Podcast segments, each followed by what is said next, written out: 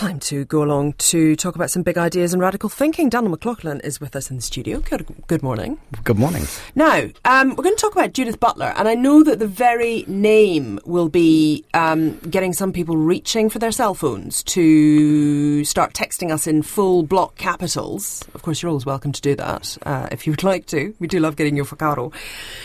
But let's have the kōrero, Danyl, because um, Judith Butler is divisive, controversial, shall we say? They are. So, um, Butler, just to introduce them, is a professor of literary theory at Berkeley University.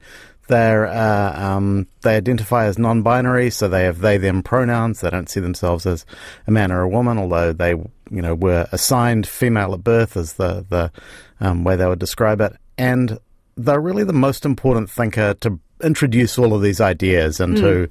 the discourse. So I was at my daughter's school the other day, and there are big signs up everywhere saying we um, all genders are valid, mm. and like it's something that wouldn't have been there 10 years ago, I think, the idea that there are all genders instead of just two of them. Mm. And there are various thinkers that have been, you know, doing work in the space, but Butler is by far the most influential and the mm. most important, and like you said, the most divisive. Because the the idea is is very radical, and it gets some people really angry because it's it's philosophically abstract and they just have no idea what's going on in society and what people are talking about.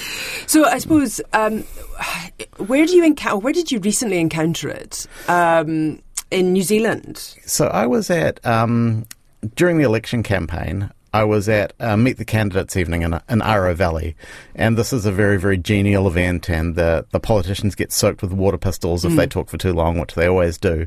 and so it's it's just really friendly, it's really informal, and then halfway through, someone asks this question: um, Are the candidates going to make keep women safe by making sure that men can't compete in, in women's sports. Mm. And that's a question about transgender rights. Should trans women, uh, you know, trans women who are assigned male at birth be competing in women's sports categories, and it's the, this created pandemonium and people on their feet screaming and yelling, and so it suddenly something that is very friendly and genial becomes very, very intense and uh, sort of charged almost with violence.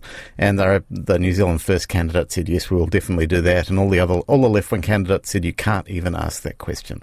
you can't say that. Mm. And so that's the kind of response that Butler's ideas generate, because it's a very Butlerian project to decide there shouldn't be women's sports, because to accept the idea is to accept the idea that there is such a thing as woman, which is, they feel, just a, a, a category error. Okay, so talk us through it.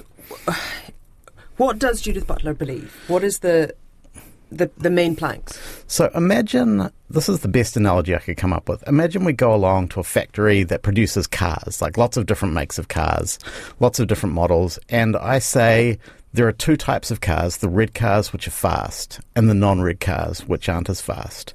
You would say that's completely ridiculous. That's just a story that oh, you've made up. I mean, I don't know. I do have a thing about red cars, but right, anyway. Okay. Yeah. um, and so that's what Butler thinks that we do with sex and gender. That when babies are born, we look at their bodies and we look at these sort of, you know, um, some of the qualities of their bodies, their genitals, and then we start making stories up about them and saying this person fits into this category and this person fits into that category and they're men and they're women and we we teach them how to perform gender, as Butler's phrase. So we say, because we've put you into this category, you have to act this way. We're going to give you a name with a vowel at the end. You're going to have to wear makeup when you grow up and wear certain clothes and do certain jobs. And, and this is the kind of games you're going to play with your friends. And then so um, it's all performance. Basically. Well, that's that's what she would say, yeah. And then and then we step back and we say, ah, look how different men and women are from each other, and how natural this is. Mm. And so that's for Butler. That's the crucial move. That there's something that is intensely socially conditioned, but then pretends that it's completely natural. Okay, so where does the criticism come from? Why did, why is this controversial? Okay, so what Butler when Butler first starts to publish these ideas in the early 1990s, they're a lot more more aggressive about attacking feminism as it then existed because Butler thinks that feminists are making this mistake of believing there is such a thing as a woman and that creates the conditions of their own oppression. They're buying into this gender binary. They're saying, yes, this is a real category, and so we have to kind of accept in some way these roles that have been placed on us. So this brings her uh, into conflict with lots and lots of what I'm just going to call orthodox feminists. Um, Martha Nussbaum was the most important who wrote this very scathing critique of Butler. And they say that for women to be kind of free from patriarchal oppression, you have to accept that they exist. And if you don't, if you, as Nussbaum would put it, pretend that you don't, you are indifferent to the suffering of ordinary women. You're playing a kind of language game. You're sort of pretending that this thing, which is quite real, is not, and that that sort of leaves you indifferent to the, the original mm. problems that feminism was supposed to. And Butler, Butler wins this debate so comprehensively that you don't really have women's studies departments at universities anymore. They sort of close down over about a 15, 20 year period and become gender theory or gender and sexuality or queer theory departments. And it sort of becomes impossible to disagree with a lot of Butler's ideas in an academic setting. But Judith Butler does still describe herself as a feminist. Back then, no, but now, yes. But now, yes. Yeah, yeah. Mm. So, and this is another criticism sometimes made of Butler is that they're a very clever. I mean, they're a very clever politician as well as an activist. That mm. they tend to shift their position in ways that make it hard to disagree with them or critique them or sort of rewrite what they've said. Um, mm. Yeah. And so, of course, more recently, this has um, butted heads, shall we say, with the TERF movement. Yeah. And a lot of people have a problem with that, but it is a descriptor, as I understand. I think so. I don't know what we're supposed to call them, so I just use TERF. But yeah, so and this is too. This is an incredibly weird. Political alliance of the kind of orthodox feminists that I was talking about before, um, and conservatives essentially who are mm. opposed to just sort of transgender activism in general. And so, because the you know the enemy of my enemy is my friend, you get this this sort of political alliance that is opposed to um, transgender rights in general, but you know, especially on the sort of orthodox feminist side, attacking Butler's ideas. And Butler's ideas do naturally. So, for, I'll give you an example. In the hmm. UK, there's a controversy um, about defunding women's refuges which are not trans inclusionary. So, if you have a women's refuge and they say, no, we don't want trans women here because we consider them men, if you buy into Butler's ideas, it's an important project to shut that down because again, it's reifying this gender binary. It's cr- mm. it's causing the problem they think you create. Whereas if you're a traditional feminist, like a woman's refuge is quite an important project for you to set up.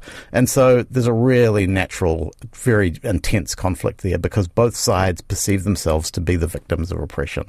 Both sides sort of think I'm, you know, punching up and I'm fighting against either the patriarchy or um, the gender binary. And so it's, for, it's really hard for them to find a compromise or common ground. Mm. What about the trans critique? What do trans people think of what Judith Butler has to say? So there are so there are lots of everyone argues with Butler, um, and one of them comes from trans people who say that her theory just doesn't describe their own experience. And so, some people, some people, some people in the trans community do agree with Butler, but often they say there's. Uh, instead of feeling that society has kind of fabricated an identity and has pushed it on them, they, instead they feel a very intense what's called dysphoria, a mm. discomfort of their body, and an idea that it doesn't match who they really are. And so Butler would say this, like none of this is real. It doesn't exist. It's just a social construct. It's like saying the cars are red. But yeah, it's it's separate from how they feel deep inside. What are Judith Butler's philosophies sort of based on? Where does this come from? So this is influenced by this this very famous kind of insane genius of 20th century philosophy called Michel Foucault.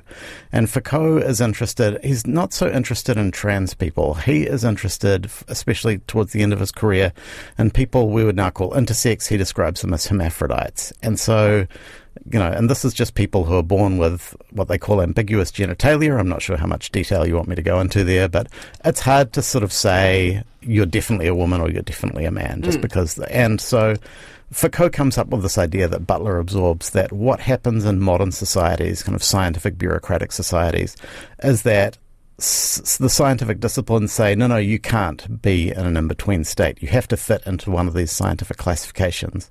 And so, if you have these ambiguous genitalia, we're going to perform surgery on you. And if you have sort of, you don't feel like you identify with one of these, we're going to commit you into a psychiatric institution.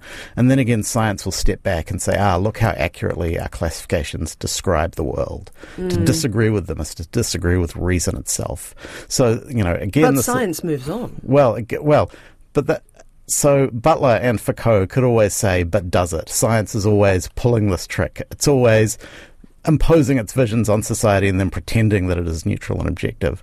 And like it's what that means is you, that you can never disprove any of their ideas. So it's a very clever way of coming up with a way of saying no evidence can ever persuade me. Why so much interest in other people's genitalia?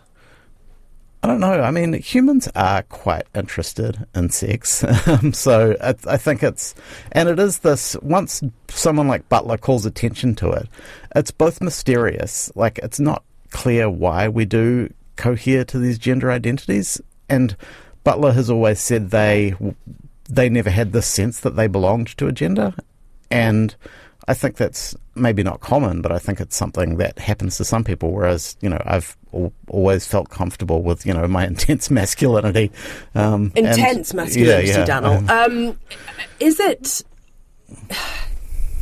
is it a way of, I suppose, taking their experience and to some extent assuming that this is a universal one? I think it is, but and one of the things you've got to give credit, Butler credit for is that more people, more and more people are saying, actually, I'm, you know, that's me as well.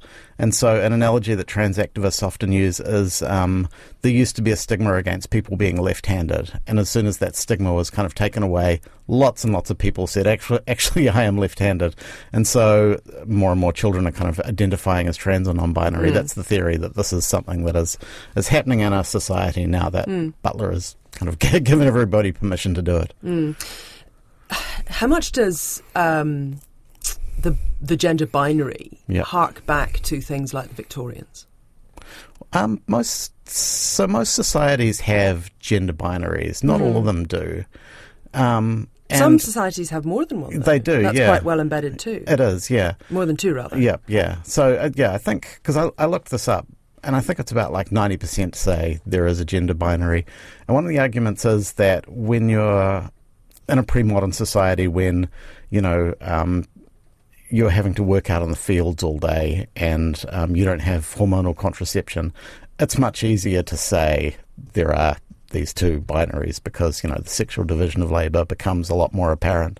So that's one of the theories of behind Butler is that now that now that we're not kind of having these gender roles imposed on us just by our material reality, people are f- liberating themselves from them and saying, actually, I don't want to perform these roles. I want to find my own roles. I want to find different ways of, of being who I am. Mm. So, how much has Butler's philosophy not necessarily changed, but certainly developed over their career?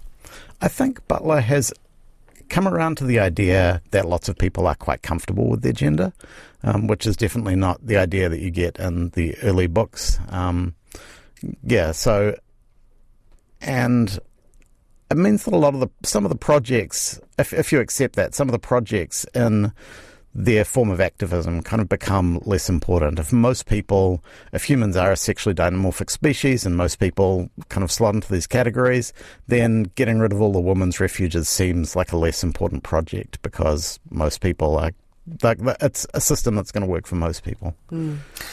Interesting stuff. Thank you very much for your time, Danyl McLauchlan, there speaking about Judith Butler.